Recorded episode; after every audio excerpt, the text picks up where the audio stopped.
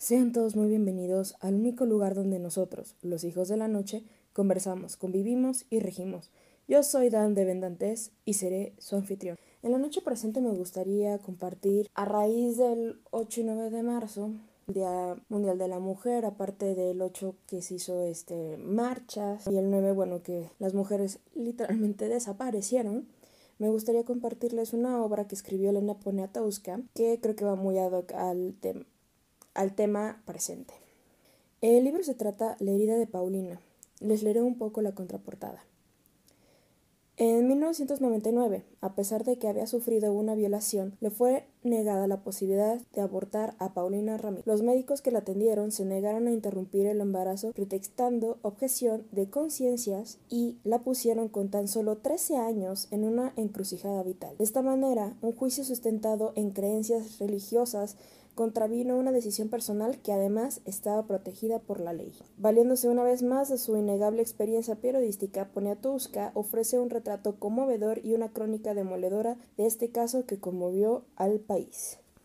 Bueno, el libro más o menos tiene 138 páginas y la verdad tiene unas fotografías de Mariana Polsky, espero haberlo dicho bien, bastante brutales cada una, bueno, tiene abajo una, mm, no un pensamiento, pero bueno, frases que pueden englobar un poco pues la imagen como tal. Si una autora de este calibre toca este tipo de temas, bueno, ¿por qué no hacerlo más público, más visible en el hecho de que pues se vea, se sienta, ¿no?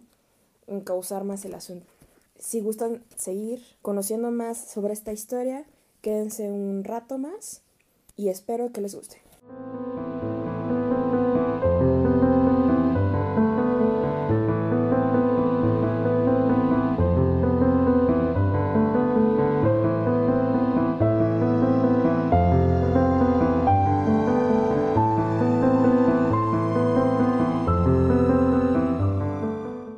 Muy buena noche tengan todos ustedes. Me gustaría presentarles lo que es la herida de Paulina, escrito por Elena Poniatowska, que si escucharon el intro ya sabrá más o menos de qué trata. Pero si no, bueno, aquí les comento un poco. Prácticamente es una novela que toca temas bastante actuales sobre un caso de violación, todo lo que es el aborto, feminicidios, absolutamente todo esta cuestión. Entonces, bueno, sin más ni más y para que esto no se haga tan largo, vamos a empezar. Eh, estas primeras, lo que voy a leer, las primeras páginas son de la autora como tal y ya después ya empieza el relato. Entonces, y cito. Escribí la herida de Paulina no solo porque me lo pidieron Marta Lamas e Isabel Bericat, sino porque es indignante que en un estado donde el aborto por violación es legal, este le haya sido negado a una niña de 13 años. Médicos y asociaciones religiosas se salieron con la suya en aras de una abstracción. ¿Cómo se atreven grupos religiosos a intervenir en la vida de los demás? ¿Cómo pueden juzgar qué es lo mejor para Paulina? ¿No debería la niña estar en la escuela, platicar con sus amigos, comerse un helado, vencer en el futuro? La Iglesia Católica, que está detrás de Provida, considera que tiene la verdad revelada. Esta es la palabra de Dios. A propósito de una campaña en Francia defendiendo la vida ante todo, la psicoanalista francesa católica François Dolto declaró que para que tuviera validez, el Estado tiene que responsabilizarse de la manutención de los hijos no deseados. Al igual que muchas feministas, no estoy a favor del aborto. Al igual que muchas católicas por el derecho a decidir, también fui una niña de convento de monjas que durante siete años comulgó diariamente. La iglesia tiene dogmas de fe y los acepté sin chistar. Fui hija de María y creí en pie juntillas que por haber ganado la medalla la Virgen vendría por mí a la hora final para llevarme al cielo colgada de su efigie. Al regreso del convento del Sagrado Corazón en Estados Unidos, enseñé catecismo, ligada siempre a la parroquia francesa. Fui jefa scout, hice campamentos en Soria, cerca de Atlisco, en Tlamacas y en Cuernavaca. La noche en torno a la fogata fue el preludio de otras exaltaciones. Canté a la alegría en una ronda de inocentes. En cantos busqué el tesoro y leí a los grandes católicos. Fernando, Maritain, Sicari, Mauriac, Claudel, Gabriel Mar, Marcel, Peguy, naturalmente Saint-Exupéry que habría de desaparecer en su avión en 1944. Aunque el catolicismo es una parte entrañable de mi cultura, a los 19 años descubrí que también dentro de la iglesia puede haber disidencia y el contacto con los sacerdotes obreros, el abate Pierre y los misioneros, el órgano melódico del doctor Schweitzer en África, me hicieron ver que la infabilidad no era tal y que hablar ex cátedra no solo es un acto de soberbia, sino en muchos casos de ignorancia. En los 50, ni mi hermana ni yo tuvimos información acerca de esas cosas llamada cuerpo. Alguna vez le pregunté a mamá por mi nacimiento y me dijo que ella se había ido de cacería. Por lo tanto, nunca he podido hacerme una carta astral. No tengo hora, solo día. Desde Acapulco, en su noche de bodas, Kitsia, mi hermana, llamó para preguntar si ya estaba embarazada. El doctor Kinsey habría celebrado nuestra erudición sexual. Si me hice periodista es porque solo he tenido preguntas, nunca certezas. De lo que sí estoy segura es de mí de mis intenciones. Siempre me ha atemorizado los juicios devastadores, los que descalifican, los que condenan, los irascibles, los defensores de la verdad absoluta o los que se atreven a ir en contra de la integridad de los demás. Muy pronto descubrí a la minoría y me identifiqué con ella. Son mi legión, los que creí más cerca, los que para mí eran el reflejo del amor de Dios, me sentenciaron y de haberlo podido habrían vulnerado mi tímido proyecto de vida. A través de los años me di cuenta de que, aunque el Papa prohíbe los anticonceptivos, las católicas lo usan, acuden al confesionario y vuelven a usarlos. Las más conscientes se atormentan y supongo que viven con el alma dividida. Seguramente en la intimidad de muchas mujeres, allá en lo oscuro, en lo más hondo, allí donde los pensamientos duelen mucho, hay un aborto. Dentro de mí lo hay. La interrupción del embarazo es parte de la libre decisión de las mujeres. Mi evolución ha sido lentísima y podría decir como los campesinos de Rulfo que soy de chispa retardada. Viví el pecado, la zozobra, la confusión. Esa todavía me acompaña. La culpabilidad es la mejor arma de tortura, dijo Rosario Castellano. Recuerdo que a los cincuenta, al cruzar la avenida Baja California, con Martha Borges, quien se instalaba a ir a un congreso de la paz en Viena, le pregunté Pero, ¿tú eres comunista? Ante la confirmación me eché a temblar. ¿Qué estaba yo haciendo? Ahora sí, caminaba al borde del abismo. Ojalá y nos, y nos machucaran a las dos en ese mismo instante. Naturalmente, fui al Congreso de la Paz en Viena y comprobé sus promotoras eran más rojas que los geranios de la calle de Morena y algo peor, se proclamaban ateas. Al lado de Guillermo Aro descubrí que la ciencia no tiene la certeza de la Iglesia. Es más humilde y parte de verdades mucho más fragmentarias. Como nunca tuve una verdad total que me diera la explicación del universo, me resultó más difícil entender la posición de poder de la Iglesia. ¿Cómo se puede vivir con principios éticos sin tener principios religiosos? La ética laica de Guillermo Aro me dio una respuesta. Reconocí a lo largo del tiempo que son muchos caminos y no hay una sola verdad, mucho menos dogma de fe. Claro que resultó arduo comprobarlo. La alianza con los hijos, la fe en los libros, la naturaleza fueron mis refugios. Hoy veo a Dios en la pantalla de la computadora, en el café con leche matutino, en la capacidad de entrega de Mane, en los ojos de mis nietos, en los de mi madre, en las críticas de mis amigas y en mis amigas las críticas, y en Gaspacho, mi gato pedorro. Paulina entró a mis días sin pedirlo ella, ni quererlo yo. Me asombró su capacidad de denuncia y su fuerza de niña de catorce años. Me hizo pensar en lo inútil de esta falla endémica que padecemos las mujeres al no protestar. Es nuestra ira la que nos salva y sin embargo nos resulta casi imposible sacarla y darle coherencia. La joven poetisa de 25 años, Marlene Gómez, con su cuerpo de fusil y caña, Espera que este libro despierte la conciencia de hombres y mujeres que se atrevan como Paulina a cambiar una sociedad patriarcal que la menosprecia y decide por ellas. Marlene dice, son los tiempos del tirano. Sin embargo, la tiranía persiste mientras la indignación se cae. He aquí la indignación de Paulina hecha papel. He aquí el apoyo de mujeres y hombres y agrupaciones sociales contra el ultraje a la hermanita menor. Julio 2007. Tras esa pequeña introducción y antes de iniciar de lleno con el relato, debo de aclarar que el libro literalmente tiene un, un vocabulario bastante crudo. Se, se recomienda discreción. María Elena Jacinto Raus, la madre, nunca pronuncia la palabra violación, lo llama eso. Janet, hermana mayor, testigo, Ya que en su casa se perpetuó el atentado, tampoco lo nombra. Al igual que su madre, dice eso. Humberto Carrasco, el hijo mayor en quien se apoya María Elena, habla de eso o de la grosería. Janet, Paulina y María Elena se parecen. Son mujeres morenas, fuertes, de brazo, pecho y vientres anchos, dispuestos a la maternidad. Tienen rostros llenos, pero el de Janet expresa sufrimiento. La vida la ha calado y dejó pequeños relámpagos de dolor en sus ojos, en su frente, en la comisura de sus labios. Aunque María Elena es la mayor, puesto que es la madre, Janet casi la alcanza, seguro porque ha vivido mucho. María Elena escucha el relato de Janet sin mirarla. Eso.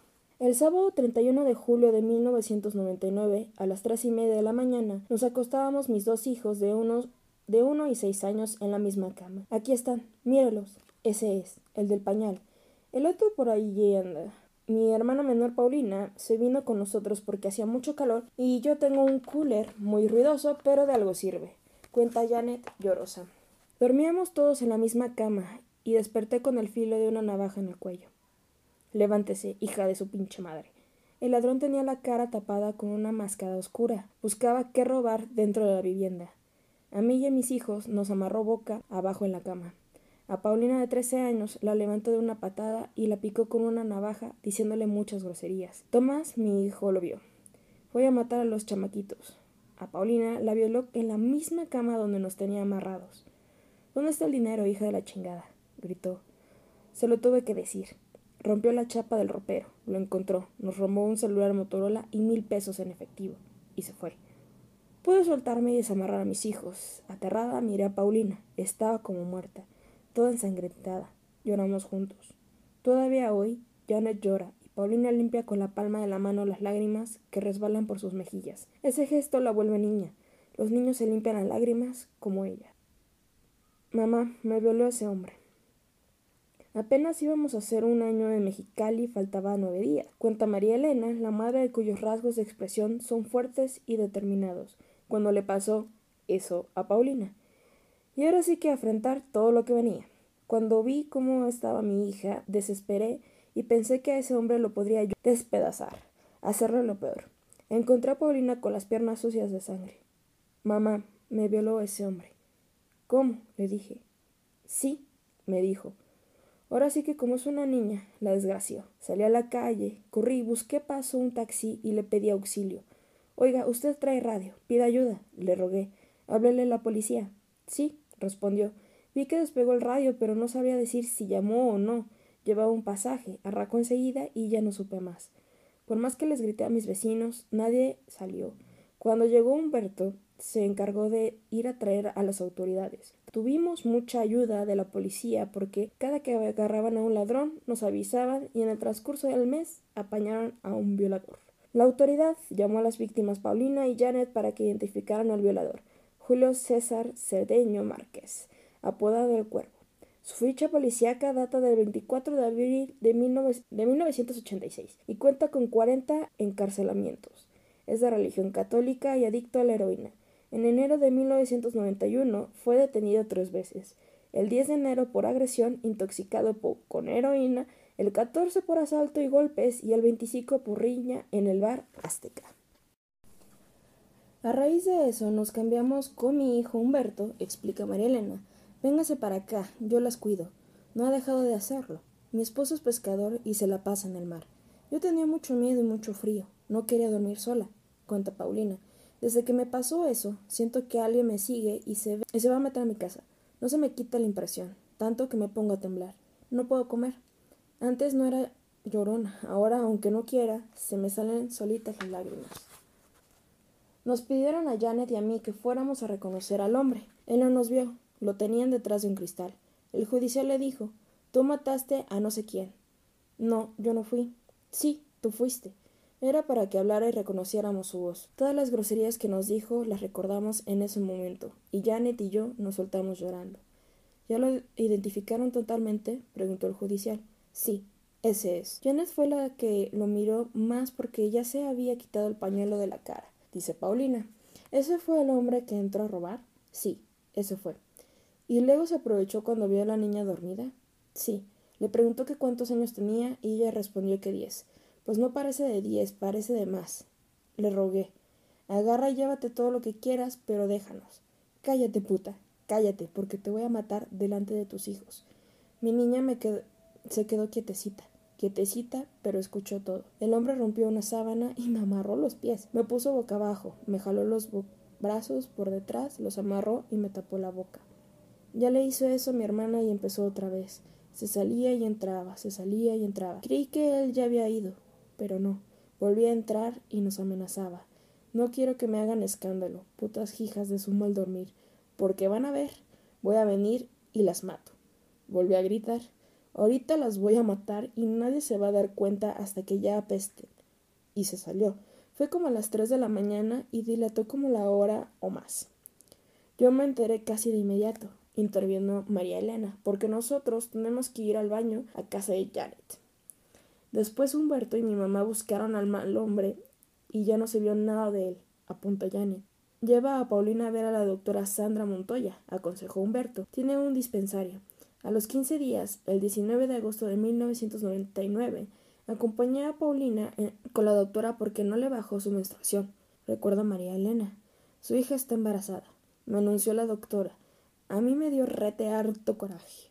Bueno, yo puedo ser alegrado, pero necesito la autorización del, del Ministerio Público. Y nos movimos Humberto, Paulina y yo. La orden del Ministerio Público.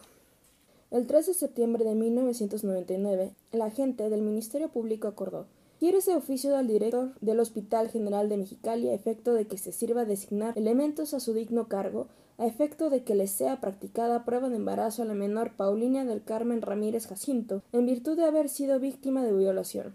Lo anterior con fundamento en lo dispuesto en los numerales 20 fracción segunda del Código Adjetivo a la materia 3 inciso A fracción 4 y quinta de la Ley Orgánica de la Procuraduría General de la Justicia.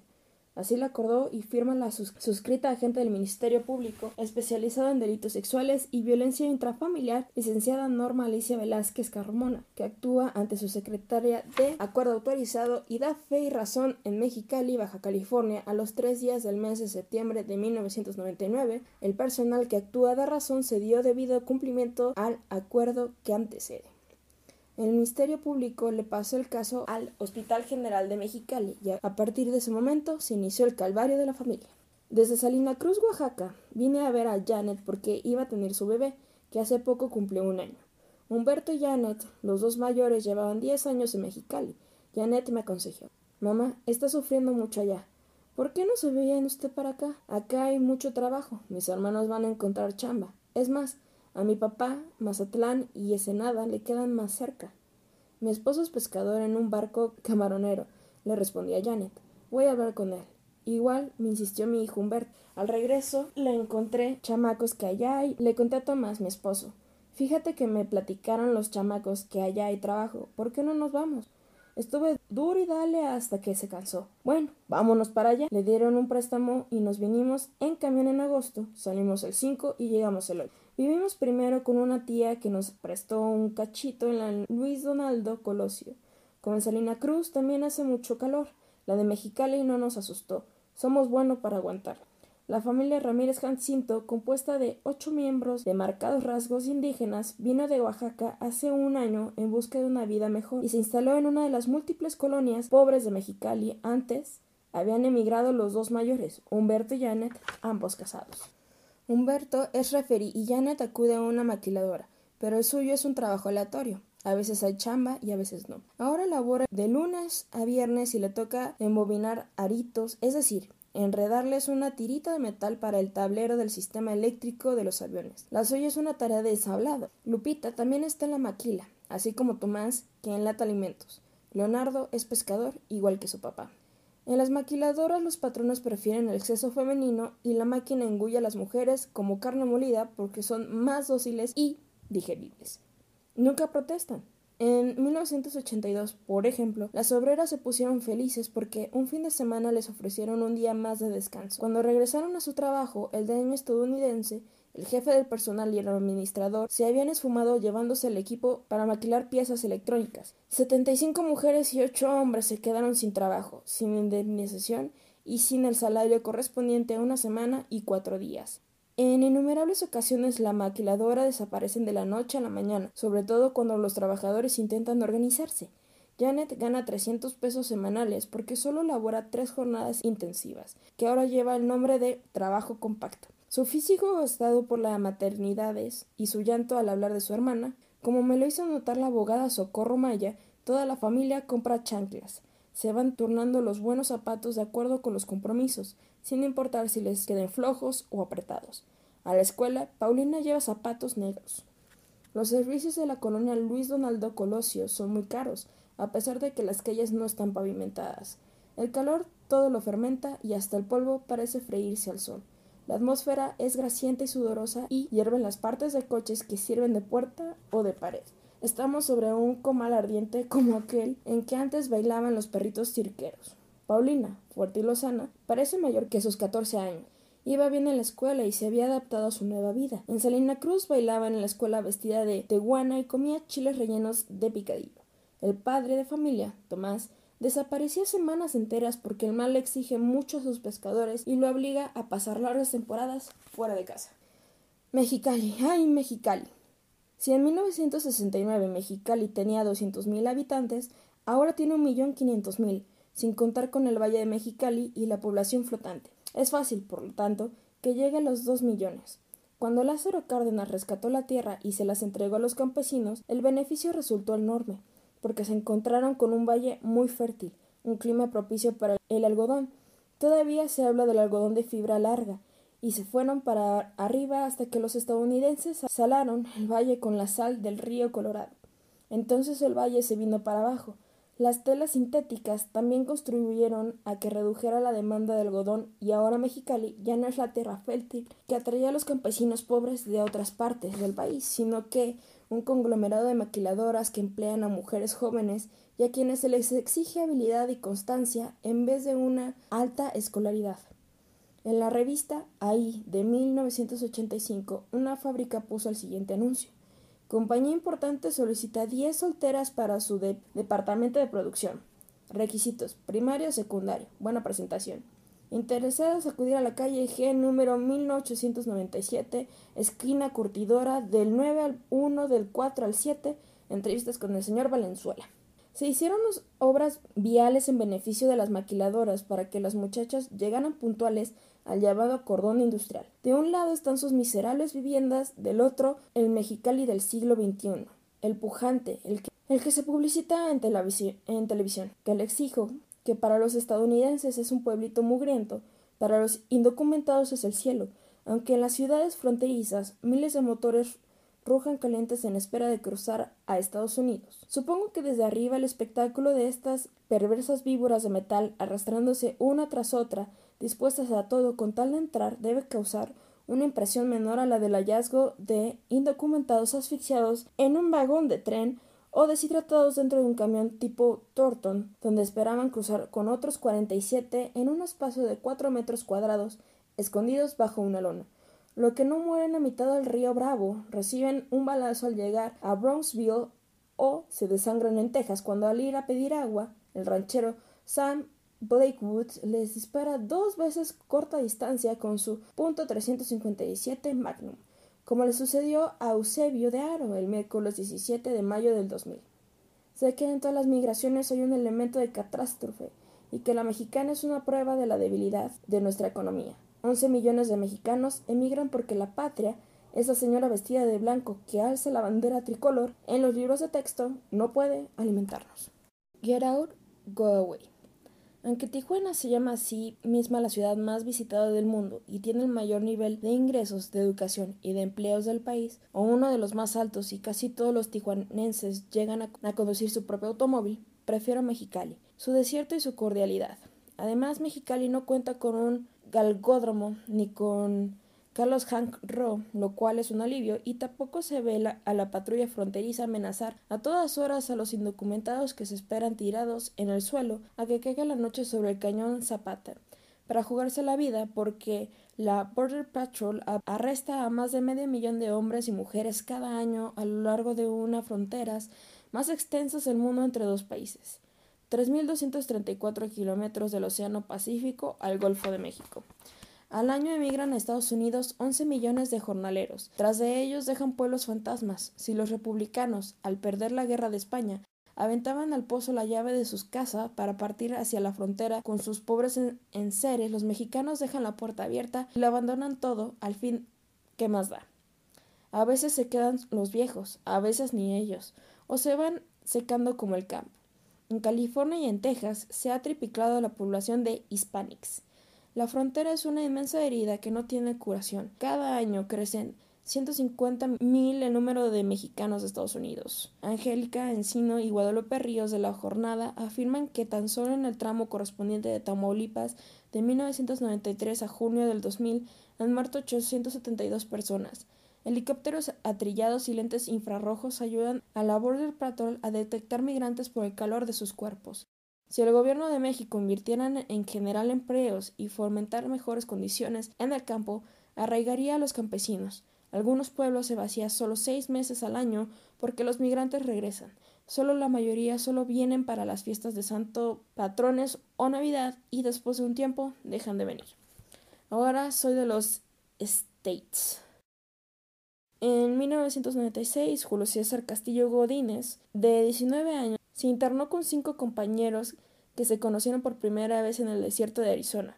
Contábamos con comida y litro y medio de agua cada uno. Hacía un calor horrible. Cuando el agua se nos terminó, nos bebimos nuestros propios orines y cinco compañeros se dejaron caer en la atena del desierto. Los animé a continuar. Respondieron, no podemos. Vamos a morir. Lo único que te pedimos es que avises. Ya en la caseta de retención, Castillo Godínez, el único sobreviviente, envió mensaje a los indocumentados. No crucen, no lo hagan, por favor. En el camino encontró cadáveres mutilados por los coyotes. Otro mexicano, Ricardo Javier Mercado Martínez, de 22 años, cuenta que el cansancio y la falta de agua le hicieron perder la cabeza después de dos días y medio. Yo no sabía si regresaba o avanzaba. A él lo salvó un helicóptero de migra que descendió a recogerlo y lo condujo a un centro de retención en el que fue empujado e insultado. Luego de registrarlo, lo subieron a un autobús para conducirlo a la frontera Caléxico con Mexicali, donde lo deportaron. Aguanto todo con tal de quedarse. Tragedias como estas no abundan en la frontera. ¿Qué maltrato recibirían los pobres en México al estar dispuestos a aguantar todos los abusos no solo de las autoridades, sino de polleros, pateras y coyotes, las infinitas humillaciones, las vejaciones físicas y morales, todo el racismo y el fascismo, el fanatismo segregacional, el antimexicanismo oficial en Estados Unidos. Afrontan hasta el peligro de muerte con tal de cambiar de vida. Jorge Bustamante del Colegio de la Frontera Norte ha señalado ante comisiones de derechos humanos que a los getbacks que sí la hacen, los gringos e incluso los mexicanos les arrojaban basura, los atropellaban, destruyen sus campamentos, roban sus sueldos y los atacan físicamente.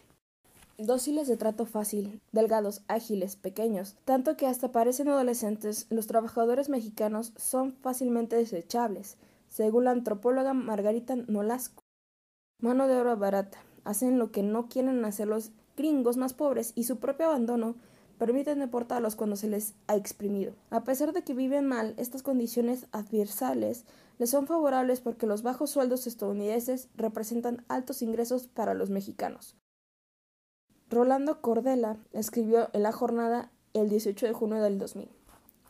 Sabemos también, como lo saben allá, que la migración ha implicado cambios formidables en la democracia y sociología de Estados Unidos y que su economía, hoy tan pujante y victoriosa, tiene en el trabajo mexicano y latinoamericano una fuente importante de dinamismo por las destrezas que aporta o por los bajos salarios que en general acompañan a los migrantes de hoy. Mis amigos cachanillas. Siempre me encantó Mexicali por nuevo, por pionero, por su gente luchona y aunque no lo crean, por su calor. La temperatura llega a 125 grados Fahrenheit. A diferencia de lo que habían vaticinado, jamás lo vi como un pueblo plano del oeste. Me emocionó ser testigo de la Universidad de Mexicali, el amor de los estadounidenses, de los, de los estudiantes por México. Me convenció el patriotismo inteligente de su rector Luis López Moctezuma. Nunca en ningún estado de la República he presenciado una defensa tan ardiente de México como la que hacen los jóvenes en las vilipendias ciudades fronterizas.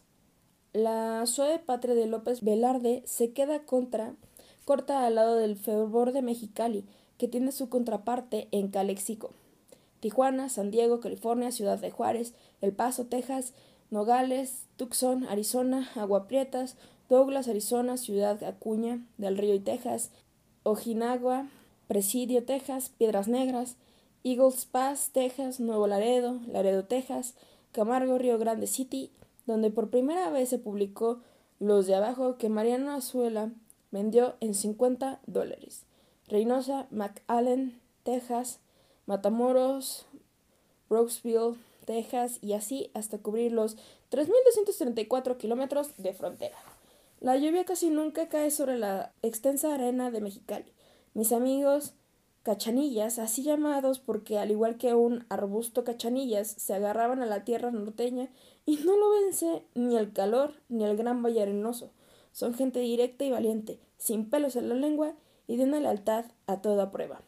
Soy feliz en Mexicali, quizás por la presencia de algunos buenos amigos, Guadalupe y Luis López Moctezuma, Rebeca Vizcarra y Hugo Abel Castro Bojorques, Leticia Maldonado, Mari Carmen Blanca Villaseñor, además de la formidable religiosa Noel Montiel, y a quien todos decimos madre, y Nicole María Diezbach, autora de varios estudios sobre Mexicali.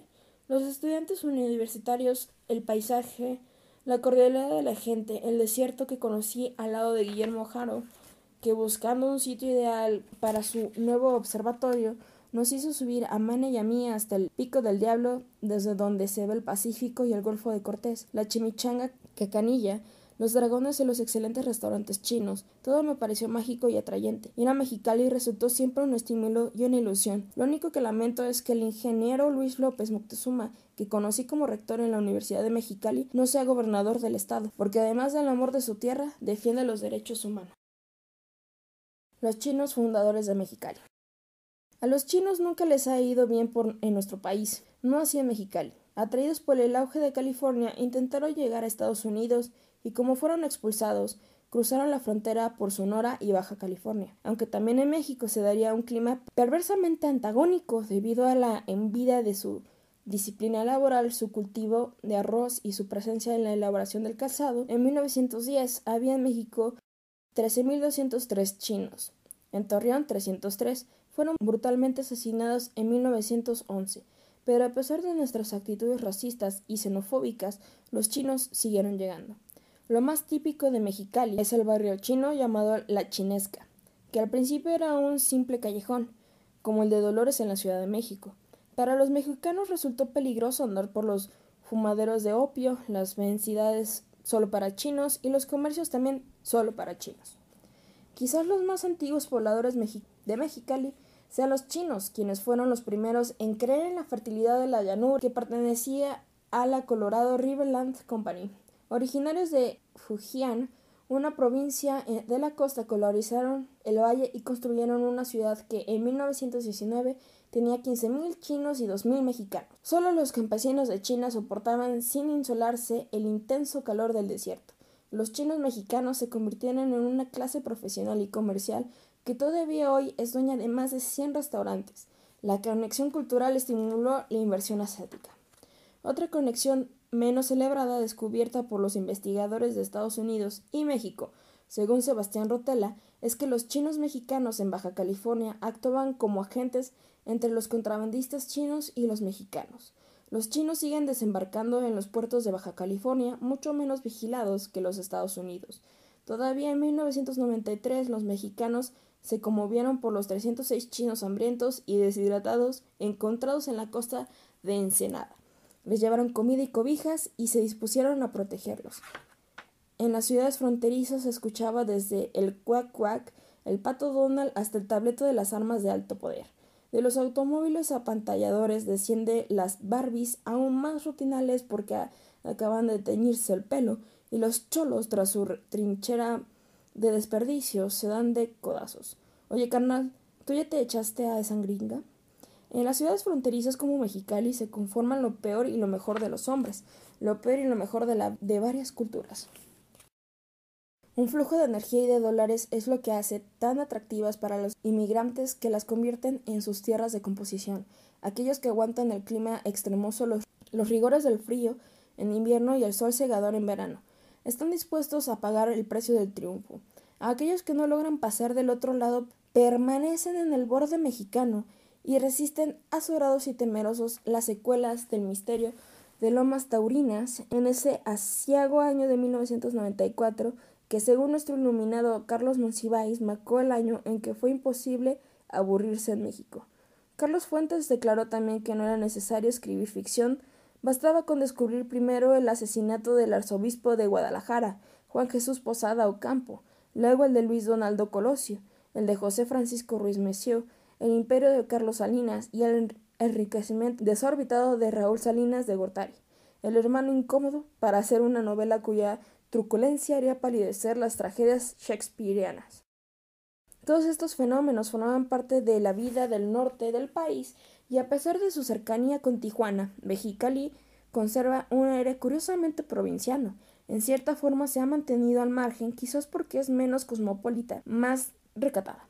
Si el pato Donald y el ratón Miguelito, que paseaban en todas las camisetas, también la Virgen de Guadalupe protege el dorso de las espaldas mojadas. Si los braceros después de cruzar el río Bravo siguen braceando en el aire, los griegos domesticados velaban al ritmo de las caderas de Selena.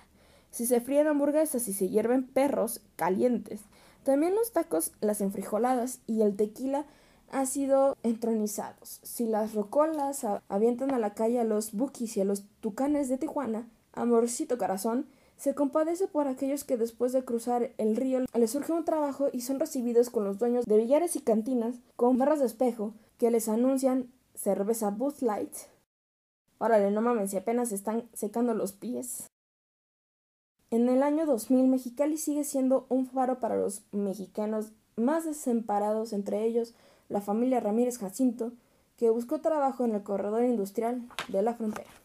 El Grupo de Información en Reproducción Elegida, GIRE, encabezado por Marta Lamas, se enteró del caso de Paulina por el grupo Alaide Fropa de Mexicali y la decidida actuación de su presidenta, Silvia Reséndiz Flores, así como la de Rebeca Maltos Garza de Diversa, una agrupación política de 17.000 mujeres dirigidas por Patricia Mercado. Isabel Bericat, abogada nacida en España, que trabajaba con Gire en la Ciudad de México, y su segura servilleta, viajamos a Mexicali el miércoles 29 de marzo del 2000. Alta, guapa, madre de una hija, Berenice, Isabel, Pericat, quien también es traductora y conoce profundamente la literatura, es quien toma las decisiones porque lo sabe todo de leyes. Durante el trayecto me habla de cortes, apelaciones, abogados, juicios, trampas, barras y percibo que es una ganadora tanto en su oficio como en la vida. No vayas a olvidar, Elena, tu maleta en el compartimiento superior. Híjole, ya me cachó, pienso. En el aeropuerto nos esperaban la abogada de Paulina, Socorro Maya Quevedo, quien ha llevado el caso espléndidamente, y Liliana Plumeda, joven pasante amiga suya, que habrá de llevarnos y traernos con singular pericia. María del Socorro Maya Quevedo es muy joven, su rostro redondo, bonito, alberga una voz delgadita como de niña. Siempre la vimos acompañada de Liliana Plumeda, quien conducía el automóvil de su mamá, comprado con el otro lado, con placas amarillas, permitidas en Mexicali. Socorro va y viene muy acelerada y se mueve por el mundo con facilidad. El único día que nos vimos se cambió tres veces de ropa. Primero unos blue jeans, luego un vestido, después una camiseta con estoperoles. A su amiga Liliana, alerta y cálida, no se le va nada de lo que sucede a su alrededor. Inseparables, Liliana y Socorro completan las frases de una y de otra. Socorro sabe lo que hace y lo hace con inteligencia. Obviamente, Liliana admira a la abogada Socorro y se coordina muy bien las dos para sacar adelante su trabajo. María del Socorro pertenece a una de las familias pioneras de Mexicali. Cuando llegaron mis padres no había casas, puras parcelas. Oriundo de Toluca, su padre trajo a su novia a Mexicali porque su futuro suegro y dueño de la panadería se oponía al casamiento de su hija con un empleado. Empleado sí, yerno no.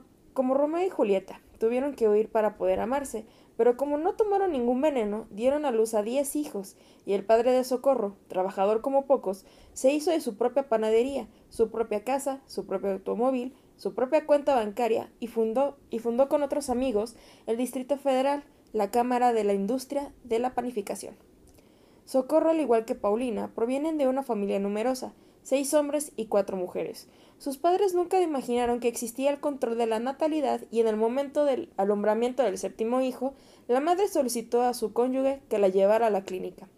Espérate que ahorita voy a entregar todo ese pan, respondió el panadero.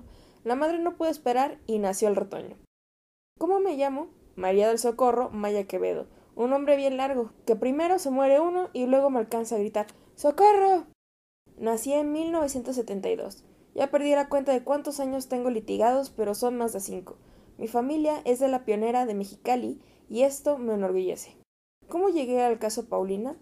Silvia Recendis, María del Carmen Rioseco y Rebeca Maltos habían presentado la denuncia en contra de médicos y autoridades. Entonces conocí al grupo Alay de Fopa, fundado el 7 de mayo de 1993, Asociación Civil Feminista de carácter no lucrativo.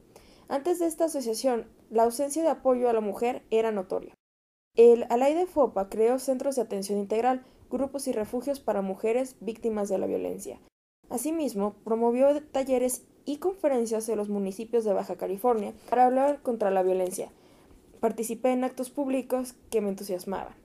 Entretanto, me enteré por el periódico del caso de Paulina. El caso de la niña está atorado. No encontramos abogado. Nadie quiere llevarlo. ¿Quieres tomarlo tú? me preguntó Silvia. Pues yo sí, encantada, le respondí. Y así fue como me convertí en la abogada de Paulina. En La Voz de la Frontera apareció la noticia que dio Javier Mejía sobre la detención del director del Hospital General, que yo llamaría una detencioncita. Ávila Íñiguez le detuvieron cuatro horas en su oficina. Nunca lo trasladaron a los separos. El Hospital General de Mexicali, enorme y feo, cuya monumentalidad, como lo de otros edificios de gobierno, cumple con creces la sentencia de Jorge Ibargüengoita, quien afirmaba que los mexicanos confundíamos lo grandioso con lo grandote. El hospital se traga a la gente, es una auténtica romería, como si la salud fuera una rueda de la fortuna. Aquí van los hígados en sillas voladoras, allá los corazones se infartan en carritos chocones. El Martí es un surtidero de electroshock. Más allá bailan peones y metacarpios en la danza frenética del látigo. Solo los caballitos de feria son inofensivos. Niños, mujeres y ancianos atiborran los pasillos y afuera, como en todos los hospitales de México, esperan los vendedores ambulantes junto a sus puestos de tortas, jugos y refrescos. No me dieron ni agua, Paulina. En estos siete días me trataron mal porque me tenían en ayunas y no me daban ni agua. Me metieron donde ponen a todas las mujeres que van a dar a luz. Esperaban subirme a piso para darme de comer. A las demás sí les daban de comer. Afuera esperaban mi mamá y mi hermano y nunca los dejaron pasar alimentos. ¿Ya le hicieron eso a mi hija? ¿Cómo está? preguntaba mi mamá. ¿Cómo se llama su hija? inquiría a su vez. Y así a diario. Yo me sentía mal, como si no fuera gente, continuó la madre María Elena. Ella es una niña, no una mujer de edad, y a mí me preguntaban constantemente por qué estaba allí y yo decía, por eso, y me respondían, no, no le han hecho nada, allí está. Allí me dormía, me llevé mi cobija, me tiré en el piso los siete días, en un pedacito en la sala, no me despegué para nada. Cada tres o cuatro horas preguntaban con mucha discreción por mi hija a las enfermeras, a las recepcionistas. Me respondían a gritos A ver, ¿qué tiene? ¿Por qué está aquí? Yo buscaba el modo de decirles, ¿verdad? Porque había mucha gente y me daba pena. Y ya metía yo la cabeza en la ventanilla y decía muy bajito Pues mi hija está aquí porque la van a hacer un negrado. Nunca me daban razón y nunca le hicieron nada. En el segundo turno, otra vez lo mismo. Preguntaban quién era yo y por qué estaba allí. ¿Qué quiere? Y yo, otra vez con lo mismo. Nos humillaban. ¿Quién es Paulina del Carmen Ramírez Jacinto? Preguntaban a gritos una enfermera, habiendo tanta gente y la enfermera gritando.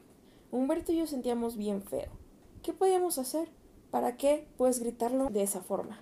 Gastamos seis mil pesos.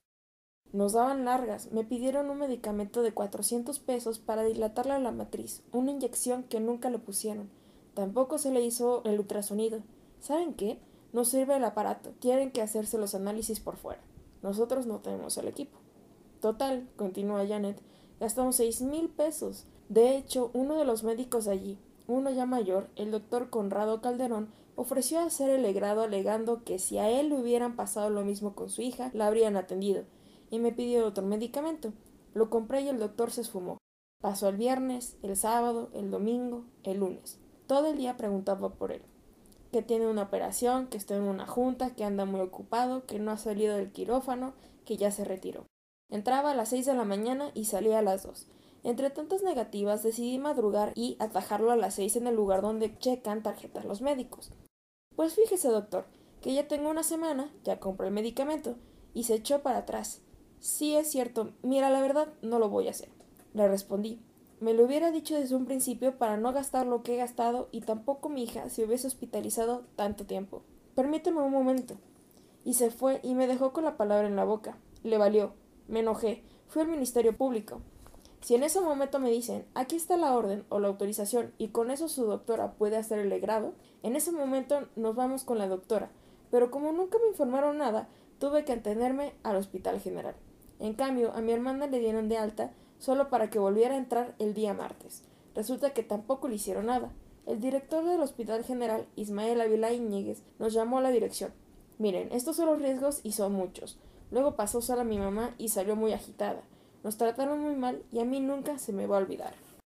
Y con esto doy terminado la primera parte del libro La herida de Paulina por Elena Poniatowska. Que pasen una bonita noche. Nos vemos en el siguiente podcast.